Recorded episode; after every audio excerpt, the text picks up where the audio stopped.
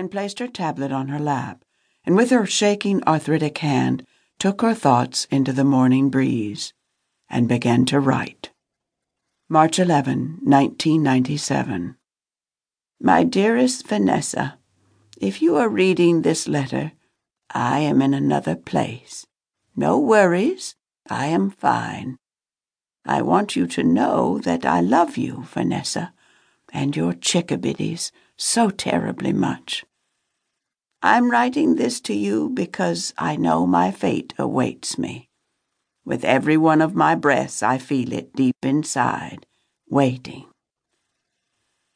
There is a ship captain's box in a hidden passageway in my home, and it holds the story of my great Grammy Claire.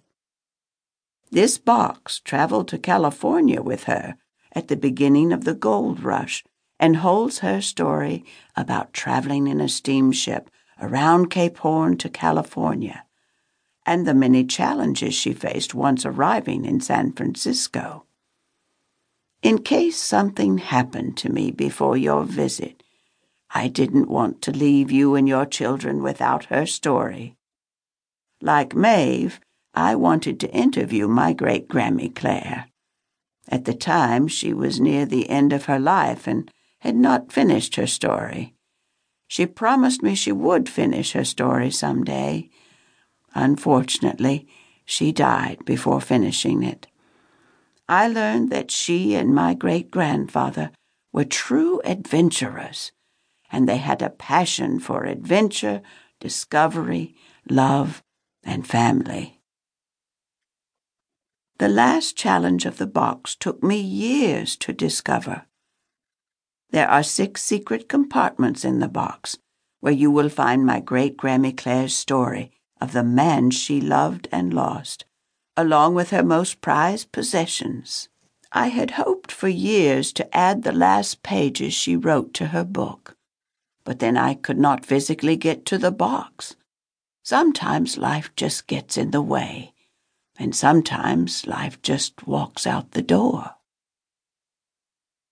Vanessa, I am so very sorry about the way I've acted toward you after your parents died.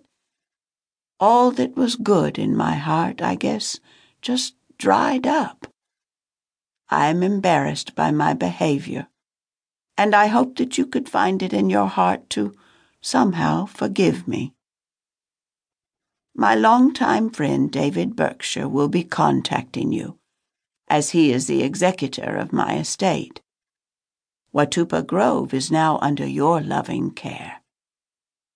Following your dreams is important, Vanessa, and I know you will teach that to your children so they too can find their voice and their sacred place in the world. I love you, Vanessa, and your chickabiddies.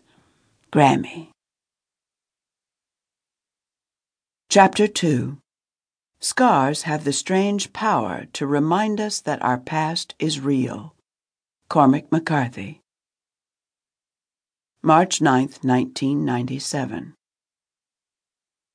Vanessa found her thoughts wedged between despair and redemption.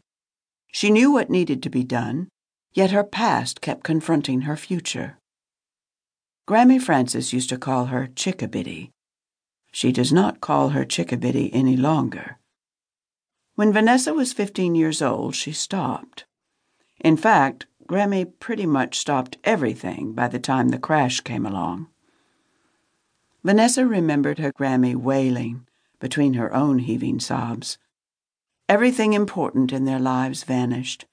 Vanessa lost her parents, aunt, uncle, and her cousin Emily, and her Grammy lost her children and her granddaughter in that one horrible moment. After the funeral, the reception was at the family home, Watupa Grove. As Vanessa sat in the porch swing, she gazed out to the river, into the fading light and the amber of winter. She wrestled with her childhood memories, playing in the barn on the rope swing with her cousin Emily for hours, while the odor of manure and feed hovered over their senses and butterflies tickled their stomachs. Waking up on Christmas morning with hot chocolate and sticky buns, riding horses in the woods. Now everything